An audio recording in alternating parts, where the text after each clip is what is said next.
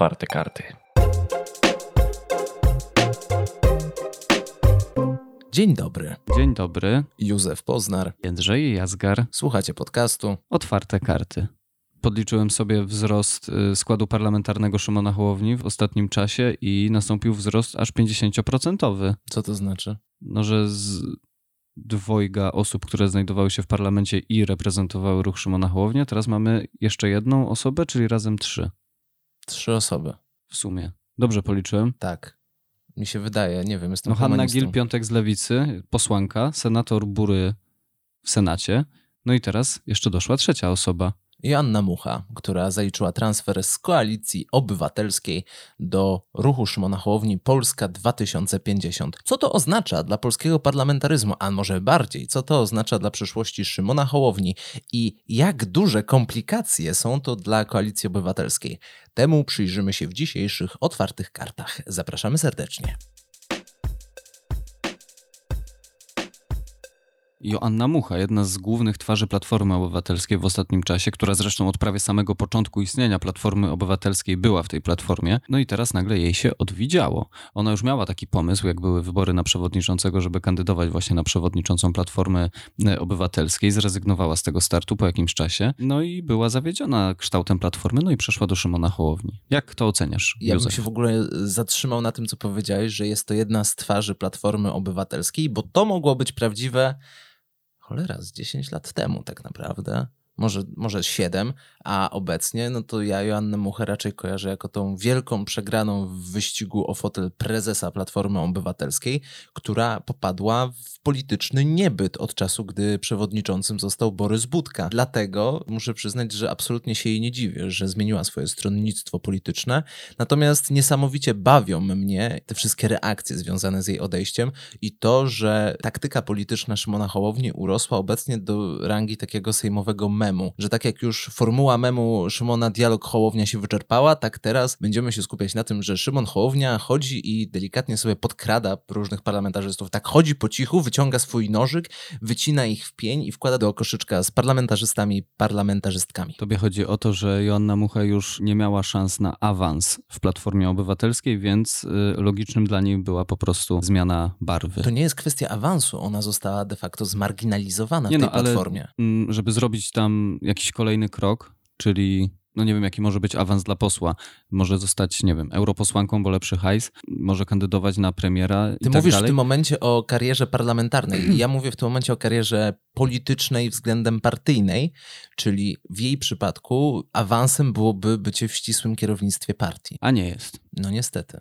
Mimo, że poparła Borysa Budkę, wycofała się z wyścigu o fotel przewodniczącej e, partii właśnie na rzecz Borysa Budki. I jak to mówi e, Joanna Mucha w swoim ostatnim wywiadzie, bardzo żałuje tego, że poparła Borysa Budkę, bo została oszukana w tym względzie. Mówi tam też wiele różnych ciekawych rzeczy, do których za chwileczkę przejdziemy, bo one pokazują bardzo ciekawy konflikt, który nam wyrósł tutaj na scenie politycznej. No właśnie, bo ty mówiłeś o tym wycinaniu, tym podbieraniu y, parlamentarzystów przez Szymona Hołownię. To jest twoim zdaniem niecny, to jest niecna taktyka, czy po prostu powinniśmy się pogodzić, że polityka tak właśnie wygląda i podkradanie parlamentarzystów jest normalną praktyką polityczną w Polsce? Mm, To jest doskonałe pytanie, dlatego że jeżeli powiedziałbym, że to jest niecna taktyka, to ostatecznie pogodziłbym się z tak zwaną, to Paweł Kukiz bardzo chętnie nazywał, partiokracją w Polsce, czyli taką ideą, że my jako obywatele głosujemy na partię i że te nazwiska, które są na listach partyjnych,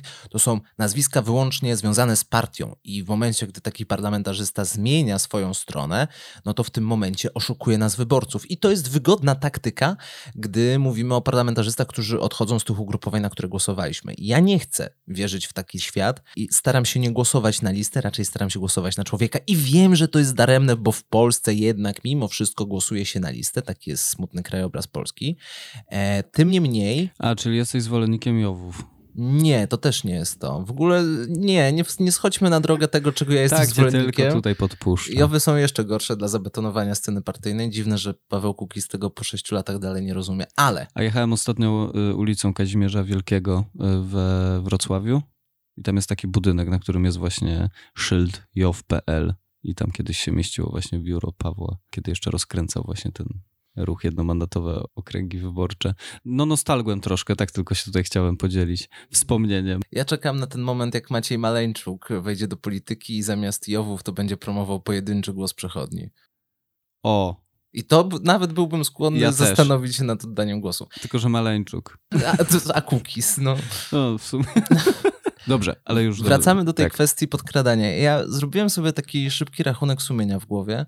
Przejrzałem gdzieś ten skład y, poszczególnych kadencji parlamentu i nie znalazłem przypadku takiej sytuacji, takiej strategii politycznej, którą obrał Szymon Hołownia i pomimo tego, że ona jest nowa, ja muszę przyznać, że ona jest dostatecznie ciekawa i może się przyjąć. Czyli strategii takiej, że ugrupowanie nie dostało się do którejś z kadencji parlamentu, a Znaczy mimo ono nawet nie kandydowało w no właśnie, przypadku. ale to nie, nie ma znaczenia. Nie znalazło się w tym oryginalnym składzie parlamentu, a mimo to wchodzi drzwiami i oknami, rozpycha się łokciami po to, żeby zaznaczyć swoje terytorium. Jeszcze jeden poseł bądź posłanka i Szymon Hołownia będzie mógł założyć swoje własne koło poselskie. Jeszcze trzynastka takich i będzie mógł założyć swój własny parlamentarny klub, co uczyni go troszkę wyżej w tej hierarchii parlamentarnej niż na przykład Konfederacja, która dalej swojego parlamentarnego klubu nie ma. Oczywiście są tacy, którzy nazywają to politycznym kłusownictwem. Ja nie widzę w tym nic takiego złego, aż tak, dlatego że. yy, Może widzę w tym coś złego? A, Czyli jednak. Nie, ja w tym nie widzę nic złego. To jest na pewno ciekawa taktyka, zwłaszcza na ten czas pomiędzy jednymi wyborami a drugimi wyborami. E, Zastanawiam się, w którym momencie mu się wyczerpią te, te zasoby ludzkie. Plus jestem ciekaw, na ile to takie ujawnianie powoli tych kart, to jest budowanie napięcia i takie wciskanie się w ten y, cykl newsowy, żeby cały czas było o nim równomiernie głośno, czy on już ma tą swoją gotową, powiedzmy, piętnastkę przygotowaną i tylko tak czeka, żeby ich w odpowiednim czasie ujawnić. Nie wiem, jak to jest z tej strony. Na pewno y, muszę przyznać, że Szymon Hołownia dodaje jakiejś pikanterii polskiemu Sejmowi. No to jest, jest to ciekawa sytuacja, ale ta cała sytuacja nie interesowałaby mnie tak bardzo, gdyby nie to, co się teraz dzieje w Platformie Obywatelskiej. Ja chciałem tylko jeszcze przypomnieć, że takie przypadki podkradania w trakcie kadencji już były, takich przejść, e, że partia się nie dostała w e, wyborach do parlamentu, ale kończyła kadencję z jednym posłem na koncie i była to partia Korwin. Pamiętasz, jak Przemysław Wipler zmienił barwy w trakcie kadencji? Pamiętam, ale to raczej było jego własne To był działanie. pojedynczy Z przypadek. perspektywy jego jako parlamentarzysty, a nie to, że Janusz Korwin-Mikke tam chodził i polował wtedy, któregoś z posłów mógłby wziąć. Myślisz? To już zamierzchłe dzieje, chyba też nie jesteśmy w stanie dojść do prawdy. Ale y, co do samego kłusownictwa politycznego, jak to nazwałeś, bo tak to jest nazywane w tym najgorszym wydaniu, chociaż jeżeli mówimy o kłusownictwie, to mi się wydaje, że tym terminem możemy określić takie działania, jak na przykład wobec radnego Kałuży, to już są takie turbo przypadki. A przybliż, co to jest za sytuacja. No, radny Kałuża na Śląsku kandydował z list Koalicji Obywatelskiej, dostał się do e, Sejmiku Województwa. PiSowi do większości brakowało jednego głosu, no i tam e, zdaje się Michał Dworczyk jeździł, jeździł i wyjeździł. No i radny Kałuża tam paręnaście dni po, po wyborach przeszedł do klubu PiSu, za co dostał posadę wicemarszałka. No i widzisz, i to jest sytuacja, która jest bulwersująca, ale w sumie de facto nie różni się tak wiele od tego, co się stało przed chwilą, jedynie stosunek głosów. Znaczy, różni się. Prze- moim zdaniem tutaj e, odstęp czasowy jest kluczowy, no bo tak jak to argumentuje Joanna Mucha, no ona już miała czas, żeby się zapoznać z ofertą Borysa Budki, że źle się dzieje za jego rządów, bla, bla, bla, bla. Mogło jej się to nie spodobać, więc e, stwierdziła, że lepiej jest budować swój przekaz polityczny w ramach partii Polska 2050, czy jakkolwiek się tam ta partia nie będzie nazywać, czy już się nazywa, nie wiem. No, zwłaszcza, że ci politycy, którzy teraz przechodzą do Szymona Hołowni, to są tak zwani early adopters, czyli oni z racji tego, że są na początku, to oni są tak jakby elitą w tym ugrupowaniu, no bo tylko oni ją tworzą, więc oni mogą sobie zaklepać tak jakby w tym środowisku, w tym ugrupowaniu jakieś wysokie pozycje. Wchodząc z marszu znikąd, Janna Mucha może sobie nagle liczyć na to, na potencjalne bycie wiceprzewodniczącą klubu parlamentarnego, a może nawet przewodniczącą, no bo jakby to była rywalizacja między nią a Hanną Gil-Piątek, to jednak nie mam żadnych złudzeń, że doświadczenie polityczne Janny Muchy tutaj, yy, nawet jeżeli ono bywa wątpliwej troszkę. jakości, to ono jednak mogłoby dać tę przewagę. No właśnie, Józef, a jak oceniasz kwalifikacje polityczne Joanny Muchy? Bo ja ją zapamiętałem w sumie, kiedy ona była mi... Yy, czekaj. Ona chyba była szefową resortu sportu, Ależ pięknie ominąłeś słowo minister.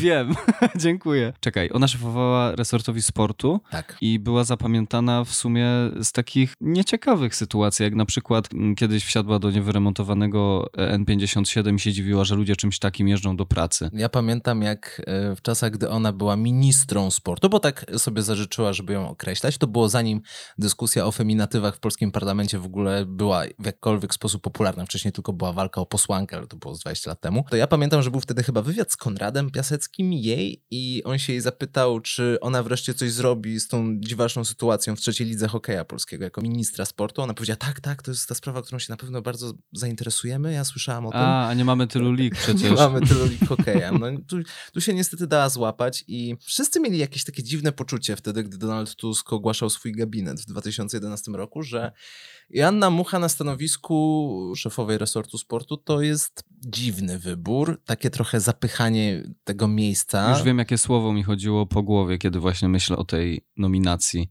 Karierowiczka.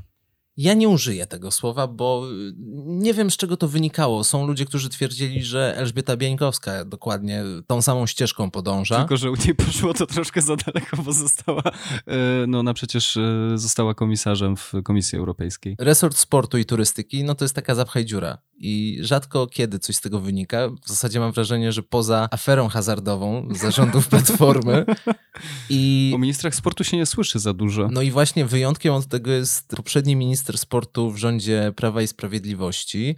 E, I nie mówię tutaj o Mateuszu Morawieckim, który przez chwilę był ministrem sportu w swoim własnym rządzie. Pełnił obowiązki, to jest co tak, innego. e, ja mówię o Witoldzie Bańce, który z szefa właśnie resortu sportu został prezesem Światowej Organizacji Antydopingowej, co jest dość sporym awansem. O, proszę. No, to miał większe szczęście niż minister Kurtyka, zdaje się, od klimatu, który kandydował na szefa OECD. Czyli Organizacji Współpracy Gospodarczej i Rozwoju. Tak jest, kandydował z pozycji ministra, zdaje się, klimatu, no i nie wygrał. Znaczy, nie został tym szefem. Tu chodzi bardziej o to, że można gdzieś z tego szczebla polityki krajowej, ze stopnia ministerialnego, pójść gdzieś tam dalej, jak się Ale to jest tak samo szczęścia. przecież, jak się mówiło o Szczerskim, że on ma ambicje, żeby pracować w NATO. Tak. Że on z pałacu prezydenckiego chciał śmignąć właśnie. Tak, tylko okazało się, że nikt w NATO nie chce tam człowieka z PiSu.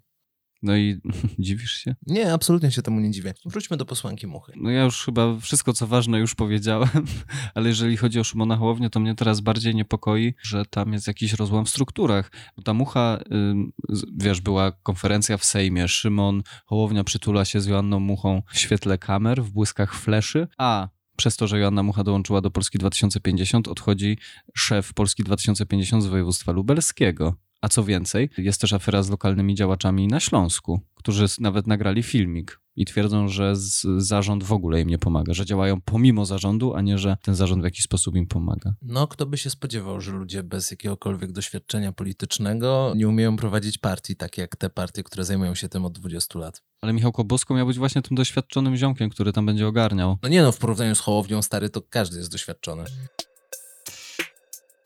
Wybór posłanki Muchy na ogłoszenie jej jako następnej osoby w Polsce 2050 moim zdaniem jest doskonałym świadectwem tego, że wbrew pozorom oni nie mają tej listy nazwisk, które tylko tak ujawniają tydzień po tygodniu, dlatego że trudno jest mi sobie wyobrazić inną parlamentarzystkę, która przeczy założeniom dialogu, która byłaby bardziej polaryzująca z tych, które można podebrać gdzieś z obecnej kadencji Sejmu. A co ona ma w sobie takiego polaryzującego? Moim zdaniem ona jest uosobieniem wszystkich tych słabości, które towarzyszyły Platformie Obywatelskiej A, no, od 2013 roku. Elitaryzm, pycha. Elitaryzm, Zarozumialstwo władzy. Oczywisty wręcz brak kompetencji, bo to nie chodzi o to, że ktoś nie ma kompetencji, chodzi o to, w jaki sposób to pokazuje i posłanka Mucha, a wtedy raczej ministra Mucha pokazywała to dość ewidentnie i ludzie to zapamiętali i ludzie jak sobie gdzieś kojarzą te twarze Platformy Obywatelskiej, to tak, posłanka Mucha wydaje mi się, że jest tam gdzieś wysoko. I teraz, jak weźmiemy ten cały skład, który jest u Szymona Hołowni, wbrew pozorom to nie zajmie nam długo, żeby przeanalizować ten skład, no to mamy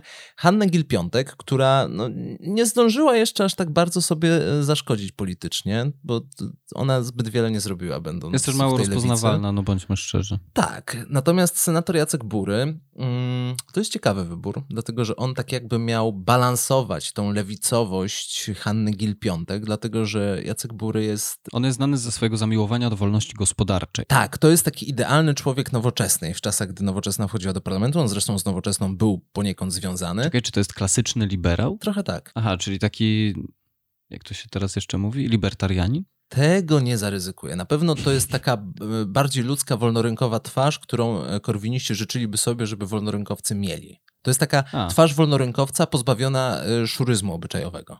O, Aha, no bo właśnie jeszcze miałem pytać, w kwestiach obyczajowych jest centrowy, lewicowy, konserwatywny? Wydaje mi się, że może być z deka centrowy, może delikatnie chadecki. Był obecny na strajkach kobiet teraz Aha, w październiku, czyli taki chadecki w zachodnim stylu, nie tak, w polskim tak, stylu. Tak, tak, tak. No, ja nie mówię, ja nigdy jak używam określenia chadecki, nie mówię tego w polskim stylu, bo to, to się mija z jakąkolwiek logiczną definicją. Więc on trochę balansował i teraz mamy Joannę Muchę, która, cholera, i to ja mam z tym problem. No właśnie, jakie są jej poglądy na, no właśnie, na gospodarkę? Nie wiem, podejrzewam, że jest progresywna i podejrzewam, że ona może stanowić jeszcze to skrzydło, skoro stwierdziliśmy, że ona jest związana z Platformą Obywatelską, była od 2003 roku. Możemy podejrzewać, że ona gdzieś stanowi to bardziej wolnościowe skrzydło Platformy Aha, Obywatelskiej. no bo ona była w Platformie, jak oni jeszcze startowali z tymi postulatami tam niskich podatków tak, i tak dalej. Tak, tak, gdzie jeszcze Platforma się z tym kojarzyła, więc to by było dość logiczne skojarzenie, ale też z racji tego, że ona się utrzymywała w tej Platformie od za Tuska, za Kopacz, za Schetyny, teraz za Budki, to myślę, że ona może przyjąć te poglądy, jakie, jakie narzuci jej partia. A, czyli po prostu płynie z prądem do bezpiecznej politycznej emerytury. Sam fakt, że nie jestem w stanie do niej przypisać jakichś konkretnych poglądów. Ja bardziej ją mogę pamiętać z tego, że miała jakieś kontrowersyjne wypowiedzi, nie, a nawet nie z treści tych wypowiedzi, tylko z tego, że one wywoływały jakieś wzburzenie. No inaczej, no była dość progresywna wtedy, gdy, gdy była w rządzie, ale nic więcej na jej temat nie powiem.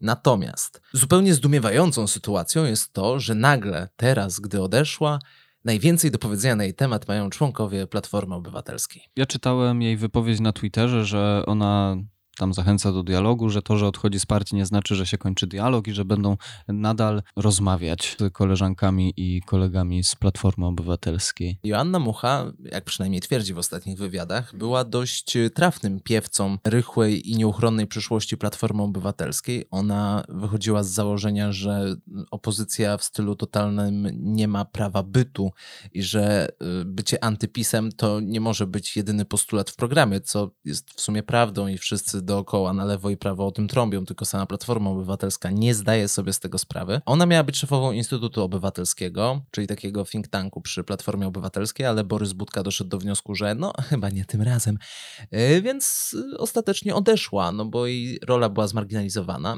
i teraz możemy zostawić na chwilę posłankę Muchę w spokoju i zastanowić się o tym, e, co to mówi i co to wskazuje dla Platformy Obywatelskiej. Platforma, jeżeli się jakoś jasno nie określi, to ten taki, takie big tentowe podejście, czyli wiesz, duży namiot, który skupia partie, które mają różne poglądy, no bo to mamy od inicjatywy Polskiej Zielonych, dość lewicowych obyczajowo, po starych konserwatystów z Platformy Obywatelskiej, no to jeżeli oni się jasno nie określą w takich sprawach, które są dzisiaj dla polskiego społeczeństwa kluczowe, no czyli kwestia aborcji, kwestia związków partnerskich itd., tak itd., tak no to ja im nie wróżę zbyt świetlanej przyszłości. No oni, to powtórzę to po raz setny chyba, ich jedyną zaletą jest to, że nie są prawem i sprawiedliwością. No i to im zawsze zapewni to tam kilkanaście, dwadzieścia no do trzydziestu tak. w porywach, jak PiS się akurat potknie o własne nogi. Ta genialna La Grande strategia, e, którą wprowadzał Grzegorz Schetyna przy wyborach parlamentarnych, czyli obsadzanie list wyborczych ludźmi niezwiązanych z twoim ugrupowaniem, jakichś aktywistów, działaczy społecznych, nie trzeba być jasnowidzem, żeby przewidzieć, że to może doprowadzić do takiej sytuacji, że ci ludzie nie będą tobie jakoś mocno lojalni, dlatego jak można wyczytać w internecie, że mm, tacy właśnie niezrzeszeni z Platformą Obywatelską, jak Franek Sterczewski czy Tomasz Zimoch, że oni są gdzieś na tej krótkiej liście szybkich transferów do Hołowni. Mnie to absolutnie nie dziwi. Jeżeli kogoś w Platformie to dziwi, no to, mm, to proszę, proszę pomyśleć co nieco o tej polityce bardziej, a nie tylko lecieć na, na spontanie. Natomiast jeśli chodzi o kierownictwo. Tam może być ciekawie, dlatego że, no jakby nie patrzeć, jest to niewątpliwie problem Borysa Budki, że jemu ludzie powoli zaczynają uciekać. Że ostatnimi czasy wszystkie wypowiedzi związane z Platformą Obywatelską są raczej dość kompromitujące. I tutaj chodzi mi na przykład o ten cały bałagan komunikacyjny, który mają. No bo Platforma Obywatelska jest przed rocznicą swoje. W sumie ta rocznica dwudziestolecia była gdzieś teraz, ale oni tą wielką pompę, wielką imprezę będą robić, nie wiem, w pierwszym, drugim kwartale. I tam ma być wielki rebranding platformy, ma być nowa deklaracja ideowa, bo Polska się zmienia, więc platforma też się zmienia. I z jednej strony pojawiają się głosy, że no, to będzie bardziej odzwierciedlać nasze społeczeństwo, ale z drugiej strony beton partyjny mówi, ale my nie chcemy być aż tak centrowi, nie możemy, nie możemy być na usługach gazety wyborczej, tylko musimy być wierni naszym poglądom. I co sprawia, że część mówi, no tak, wpiszemy do naszej deklaracji ideowej rozdział państwa od kościoła. Z drugiej strony jakiś poseł mówi, no nie ma opcji, bo to by było polityczne samobójstwo. Nie wiadomo, co się dzieje w tej platformie, a wiadomo, jak jest chaos, to kto się najbardziej cieszy? Grzegorz Schetyna. Sugerujesz, że on cały czas zaciera ręce i chce jakoś odzyskać władzę? Oczywiście, ja nawet, nie, ja nawet tego nie muszę sugerować. Ja mogę to powiedzieć wprost, że Grzegorz Schetyna, siedząc gdzieś tam w tylnych ławach, Często nie, no, tutaj z przodu siedzi. Nie wiem, gdzie siedzi, ale często przyjeżdża do Wrocławia i sobie tutaj knuje. On po prostu robi pracę u podstaw i zgarnia sobie z powrotem partię. Bo coś, co trzeba było powiedzieć o Grzegorzu Schetynie, jest to doskonały polityk właśnie drugiego rzędu. On doskonale sobie radzi w tych rozgrywkach partyjnych, tak w, machina w machinacjach. On jest doskonałym drugim człowiekiem w partii. Taki wyrachowany, cyniczny. Tak, taki Frank Underwood. Taki, który potrafi po prostu trzymać y, struktury w garści. Ja nie wiem, czy my już o tym mówiliśmy ostatnimi czasy, ale ostatnio masz taki powrót Jedi w polskiej polityce. Czekaj, no Renata Beger to... Nie, nie, nie, nie, nie. Ja mówię, no śmieję się. Ja mówię w tym momencie o tych politykach, wytrawnych politykach z już dziestoletnim stażem, którzy po byciu na banicji w swoich ugrupowaniach gdzieś tam mieszają, plączą się gdzieś tam Ale w swoich ugrupowaniach. No... Masz Grzesia Schetynę. Przepraszam, pana przewodniczącego Grzegorza Schetynę tak w Platformie Obywatelskiej. Ministra spraw zagranicznych. Który rzuca kłody pod nogi swojemu prezesowi Borysowi Budce.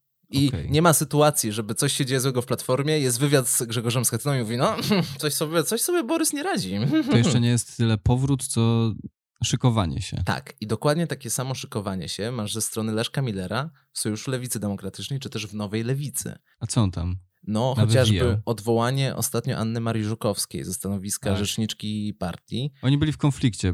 Oczywiście, dlatego że Anna Maria Żukowska była w konflikcie z Moniką Jaruzelską, a Monika Jaruzelska była w sojuszu z Leszkiem Millerem. Taką jego protegowaną troszkę była. Czy coś, coś takiego. Tak czy siak chodzą różne głosy, że ta decyzja była niejako podyktowana decyzją Leszka Millera. Że... Znaczy ja się trochę nie dziwię. Z punktu widzenia władz każdej partii byłoby dobrze, gdyby ich rzeczniczką nie była Anna Maria Żukowska, po prostu strasznie się mądruje na Twitterze moim zdaniem. Nawet nie o to chodzi, bardziej chodzi o przyczyny i sam fakt, że zarówno Platforma Obywatelska, jak i Sojusz Lewicy Demokratycznej mają gigantyczne struktury, gdzie wiele osób znajdujących się w tych strukturach w całej Polsce reprezentuje ten taki bardziej polityczny, bardziej konserwatywny beton. I oni się w tym lepiej odnajdują. I jest trzeci Jedi, który powraca w wielkim stylu i tylko czeka, aż wyjdzie i wyrwie sobie ten powrót, czyli Waldemar Pawlak, który gdzieś tam ponoć podgryza Władysława Kosiniaka-Kamysza. Poza tym, Waldemar Pawlak zapuścił sobie włosy, zapuścił sobie brodę i ponoć nasz kochany pan doktor no, może sobie nie poradzić w walce o, o reelekcję na fotel prezesa PSL-u. I do kogo wróci wtedy zbłąkany lud ludowców? Do macierzy, do swojej OSP-owej macierzy. Czekaj, próbuję sobie wyobrazić sytuację, w której Waldemar Pawlak staje na powrót na czele PSL-u. W sensie zastanawiam się po prostu, jakby zareagował elektorat PSL-u, ten no stabilne Te... 4,9%. Nie no, chodzi mi o ten elektorat, który już odpłynął z PSL-u, ten, który teraz jest w PSL-u, ten, który rozważa może, czy tam wrócić. Totalnie gwarantujecie, że Waldemar Pawlak miałby większą szansę na przyciągnięcie tych, którzy poszli w stronę PiSu. To na pewno, ale z kolei spowodowałby odpływ tych takich przyciągniętych tą nowoczesnością, młodzieżowością Władysława Kosiniaka-Kamysza. Wydaje mi się, że oni już dawno odpłynęli, bo no to Władysław Kosiniak-Kamysz miał ile w wyborach prezydenckich, przypomnij mi? Dwa z hakiem. Józef, to też nie odzwierciedlało dokładnie jakby poparcia A, dla PSL-u. Tak, bo to, bo to przez Czaskowskiego. No bo... Przez Czaskowskiego i Hołownię. Jakby Czaskowski i Hołownia na następnych wyborach cię pokona. Po prostu część wyborców miała takie podejście, że już w pierwszej turze woleli zagłosować na Trzaskowskiego, No i tyle, no. Chociaż w normalnych warunkach pewnie w pierwszej turze by zagłosowali na Kosiniaka. Chyba co to są normalne warunki? Wybory to wybory. Nie, no Józef, chyba te wybory prezydenckie, jak y, żadne inne w historii polskiej polityki, możemy zaliczyć do nienormalnych. Przypominam ci. No nie, ale chodzi mi o decyzje polityczne. to kandydatów na miesiąc przed wyborami. To jest próba wybielania, to jest próba ocieplenia wizerunku Władysława Kośniaka-Kamysza, który w końcowych miesiącach tej kampanii wyborczej robił wszystko, żeby okazać się niewybieralnym. Owszem, Władysław Kosiniak-Kamysz miał taki pęd na samym początku tej kampanii, miał taki pęd, że ludzie no widzieli bo miał w nim... szansę na drugą turę. Nie. Ludzie widzieli w nim jakąś nadzieję, bo był umiarkowanie młody, nawet nieźle się wypowiadał, był lekarzem, a my byliśmy wtedy na samym początku pandemii. No i on też zawsze wypada dość dobrze w rankingach zaufania. No i on jest taki właśnie, że... Tylko, że on jest taki nijaki, Jedyną prawda? rzecz, jaką mu można było przez całą tę kampanię zarzucić, co mu pisowcy skrzętnie wypominali na każdym kroku, to to, że głosował za podniesieniem wieku emerytalnego. Ale Władysław On miał bardzo jasny przekaz w, te, w tej kwestii. No tak, i później powiedział, że no ja się posłuchałem głosu obywateli i teraz postanowiłem się wycofać z dobrej decyzji, którą wtedy podjąłem. No okej, okay, jakkolwiek. Z tym, że Ponieważ ta kampania trwała wyjątkowo długo i z tym się zgodzę, że to były nietypowe wybory, to okazało się, że Władysław Kosiniak-Kamysz nie ma w sobie tyle paliwa politycznego, żeby uciągnąć 7 miesięcy kampanii. No, albo inaczej, są inni, którzy mają o wiele więcej tego nie, paliwa. Nie, nie zgadzam się, że to jest zwalanie winy na Trzaskowskiego czy na Hołownię, bo to jest oddalanie od siebie odpowiedzialności. Dobra, już w ogóle, czy to jest jakiś nie czuj, się, temat nie czuj się, że twój głos na Władysława Kosiniaka-Kamysza jest głosem straconym. A bo... co ty tutaj będziesz imputował, że głosowałem na Kośniaka Kamysza. Nie wiesz, na kogo głosowałem. Wróćmy A do może platformy. głosowałem na Andrzeja Dudę w pierwszej turze, Józef, nie wiesz. Wróćmy do Platformy. Jaka jest przyszłość Platformy teraz bez Joanny Muchy? To, czy Joanna Mucha jest w Platformie, czy jej nie ma, moim zdaniem w ogóle nie wpływa na to, jaka będzie jej przyszłość, bo tutaj decyzja raczej zależy od osób decyzyjnych na ten moment w Platformie. Wiesz co, Józef, nie wiem, bo my już spędziliśmy tyle, kłapaliśmy ozorem na temat Platformy Obywatelskiej, tej partii moim zdaniem już nie jest w stanie pomóc nic. Ja naprawdę... Jak to nic? A gdyby na przykład A gdyby wrócił, wrócił wielki cesarz Europy, Donald Tusk, prezydent Unii Europejskiej Donald Tusk. To akurat okładka najnowszego Newsweeka, że tylko Donald Tusk ma szansę być liderem opozycji. Bo też nie wiem, czy wiecie, że wyszedł ostatnio nowy sondaż badający, kto zdaniem Polaków jest y, liderem opozycji. Okej, okay. Trzaskowski. 8,9%. Hołownia. 8%. Czarzasty. Nie ma. poniżej błędu. Tak, jest poniżej Zandberga, stary. Nie ma go A, a Zandberg ile ma? 1,3. Dobra. Agnieszka Dziemianowicz-Bąk? W ogóle nie ma. Nieuwzględniona. Może w inne. Inne ma 2%. Dobra, poczekaj. Yy, czekaj, Trzaskowski. Kosiniak-Kamysz? 2,1. Trzaskowskiego, aha, już mówiłem, to, no to Budka jeszcze. 13 prawie, 12,6. Czekaj, Budka miał więcej niż Trzaskowski? Chcesz mi powiedzieć? Co? No. Jakby, co się dzieje? No, myślę, że sporo było właśnie ludzi z, z Koalicji Obywatelskiej pytanych o to. Yy, dobra, to lecimy dalej. No Donald Tusk, ile tam miał? 4,5. Aha, no czyli... Ej, Józef, czy ten sondaż to jest sondaż Social Changes? Nie, Ibrisu metodą telefonicznych wywiadów. Badanie zrealizowane 22-23 stycznia. Te wyniki, w sensie one mi się kompletnie nie kleją z tym sondażem, który był tydzień wcześniej. Z wymienionych nazwisk jeszcze mogę ci wymienić Krzysztof Bosak. Zgaduj ile? Mm, 10. 1,3, byłeś blisko. O. Marta Lempart. Eee, Inaczej, żeby ci, to jakieś, żeby ci to jakoś ułatwić, możesz zgadywać, czy jest to więcej niż miała w wyborach e, prezydenckich e, we Wrocławiu, czy mniej? Więcej niż w, w wyborach na prezydenta Wrocławia. E, no mniej. A, czyli nie trafiłem. Nie, no y, Marta Lempart miała 2,34 w wyborach. A ile osób widzi ją? 0,4%. Natomiast na miejscu pierwszym liderem opozycji z powalającą przewagą 51,1 to nie wiem, trudno powiedzieć.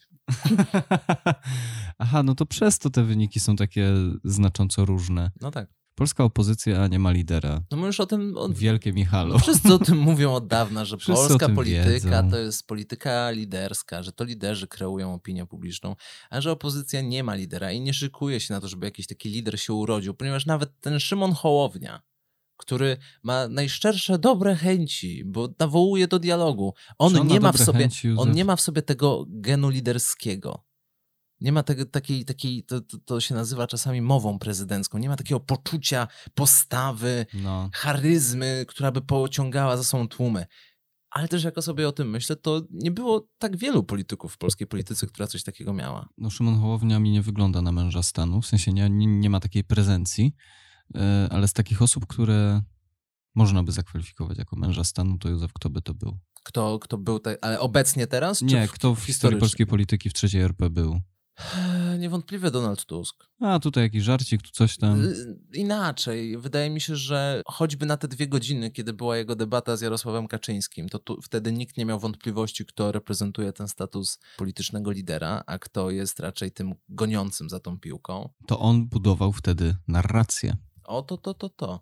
Ja bym z takich jeszcze liderów, albo z takich postaci, które mm, miały w sobie ten gen liderskości, chociaż ich kariera polityczna nie poszła gdzieś daleko, ja bym wymienił Mariana Krzaklewskiego. Nie wiem, może za dużo się, się naczytałem o rządach y, AWS-u, ale no nie pałam jakąś dużą sympatią ja, do tej żebyśmy, postaci. Ja też nie pałam sympatią, ale nie można mu tego odmówić, że Marian Krzaklewski porywał tłumy, tak samo jak Aleksander Kwaśniewski. No, gdyby któremu... porywał tłumy, to by wygrał wybory prezydenckie. No nie, bo jednak Aleksander Kwaśniewski porywał większe tłumy i tutaj okay. tu jest pies pogrzebany, że Aleksander Kwaśniewski też jest takim przykładem polityka, który... Ale jeżeli Krzaklewski miał taką zdolność porywania tłumów, i był taki charyzmatyczny, to dlaczego nie został premierem?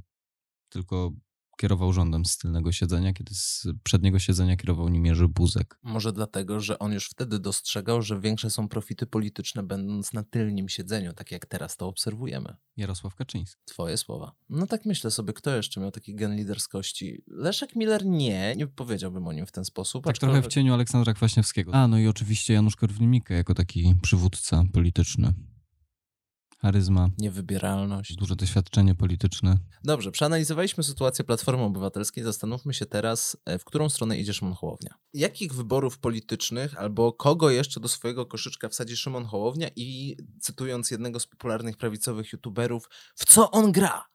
W co on gra? No, na tak postawione pytanie ciężko mi odpowiedzieć. No wiadomo, cały czas buduje tę swoją narrację o dialogu, kompromisowości i tak dalej. O, ostatnio czytałem, że no kolejne jakieś tam argumentacje na temat referendum w sprawie aborcji. Tylko tak zacząłem rozkminiać, czy takie referendum w ogóle jest potrzebne, bo wydaje mi się, że kampania referendalna która miałaby miejsce przed takim referendum, gdzie Polacy mogliby zagłosować za czy przeciw aborcji w takich i takich przypadkach. To byłaby rzeź to byłoby, mi się wydaje, takie turbo spolaryzowanie. To, co obserwowaliśmy w, w, w trakcie wyborów parlamentarnych 2019 i prezydenckich 2020, to, to byłaby betka przy tym. Ale może wreszcie mielibyśmy referendum, które by zgromadziło dostatecznie wysoką frekwencję. Co można myśleć przez dostatecznie? Frekwencję na tyle wysoką, że mogłaby w jakiś sposób legitymizować to referendum. Pamiętasz, pamiętasz jaka wynosiła frekwencja przy ostatnim referendum, które było w Polsce? No ty mówisz o tym referendum Komorowskiego, tak? No. No ale no no przecież to było typowo polityczne zagranie, ale te takie referenda, które się liczyły, no to były, tam było powyżej 50%. Konstytucyjne w 97 i, i akcesyjne. No tak, ale to były właśnie e, związane z szeroko pojętym ustawodawstwem, z taką przyszłością polityczną, a nie dotyczące jakiejś jednej konkretnej sprawy. Natomiast dziwi mnie to, że lider pokroju Szymona Hołowni, który mówi o tym, że potrzebny jest dialog, chciałby chciałby widzieć Polskę w ogniu kampanii referendalnej dotyczącej aborcji. Ja nie jestem chyba sobie w stanie wyobrazić już takiej turbopolaryzacji. Wydawało mi się w 2015, że nasze społeczeństwo jest spolaryzowane. Wystarczyło 5 lat rządów PiSu i moje najgorsze koszmary y, stały się rzeczywistością. A co by się mogło wydarzyć właśnie w trakcie takiej kampanii referendalnej, to już w ogóle pozostaje poza zasięgiem mojej wyobraźni. Mojej także. Dlatego mam nadzieję, że do tego referendum dla dobra społeczeństwa jednak nie dojdzie. Mam nadzieję, że dojdzie do jeszcze kilku ciekawych transferów u Szymona Hołowni, ale mam nadzieję, że jemu się uda tak powyciągać takie najbardziej polaryzujące, ogniste e, sylwetki z, z tej sfery politycznej, dlatego że jestem ciekaw, jak on by chciał z tymi ludźmi cokolwiek ogarnąć. Szymon Hołownia ma taką wyjątkową strategię i to jest znowu strategia, której nie widziałem w polskim parlamencie wcześniej, czyli on chce w kwestiach gospodarczych pozostawiać swoim posłom dość dużą dowolność, a w kwestiach. Światopoglądowych też. A w kwestiach światopoglądowych no raczej nie. Czyli co byłaby dyscyplina partyjna przy głosowaniu na przykład w kwestiach aborcji czy związków partnerskich? No wydaje mi się, że on w tę stronę idzie, ponieważ jakby on chciał w ogóle znieść dyscyplinę partyjną, no to życzę mu powodzenia przy jakimkolwiek rządzeniu. Rozmawialiśmy już o tym. Tak, no nie jestem fanem dyscypliny partyjnej jako założenia demokratycznego, ale to pozwala w jakiś sposób zarządzać państwem. Tym niemniej najczęściej to jest w drugą stronę, że w kwestiach gospodarczych jest dyscyplina, a światopoglądowych tutaj można się zasłonić, że nie ma dyscypliny partyjnej, to nie mogliśmy nic z tym zrobić. To jest ciekawy punkt widzenia, ale może jest jakiś powód, dla którego nikt się za to nie brał od tej strony. No ciekawie by wyglądał Sejm z największą partią, która nie ma dyscypliny partyjnej ani w sprawach światopoglądowych, ani w sprawach gospodarczych. Tutaj by sobie Hołownia budował koalicję w danej sprawie po prostu ad hoc w ramach danego projektu, czyli na przykład jest jakiś tam projekt o ochronie praw zwierząt, no to się kumamy z Lewicą, częścią Platformy Obywatelskiej, no z PSL-em raczej nie, ale jak już by na przykład przychodziło do jakiejś zielonej energii, czy ustawodawstwa dotyczącego rolników, no to tutaj już możemy się dogadywać z PSL-em i tak by się toczyła ta kolorowa koalicja w następnym parlamencie. Czyli Szymon Hołownia chce nie tylko wywrócić stolik i postawić go na nowo i urządzić po swojemu, tylko chce wywrócić ten stolik do góry nogami i usiąść do takiego wywróconego stolika i, i grać w karty. Nie wiem, Józef, co chce Szymon Hołownia. E, myślę, że on ma jeszcze sporo czasu na to, żeby się pozastanawiać, bo do następnych wyborów przecież 3 lata, a może mniej. To się okaże. Na pewno jest w tym momencie o wiele bardziej przygotowany do wyborów niż Platforma Obywatelska. To były otwarte karty. Dzięki wielkie za słuchanie. Józef Poznar. Jędrzej Jaskar. Słyszymy się już wkrótce. Trzymajcie się cieplutko. Papa. Pa. Do usłyszenia.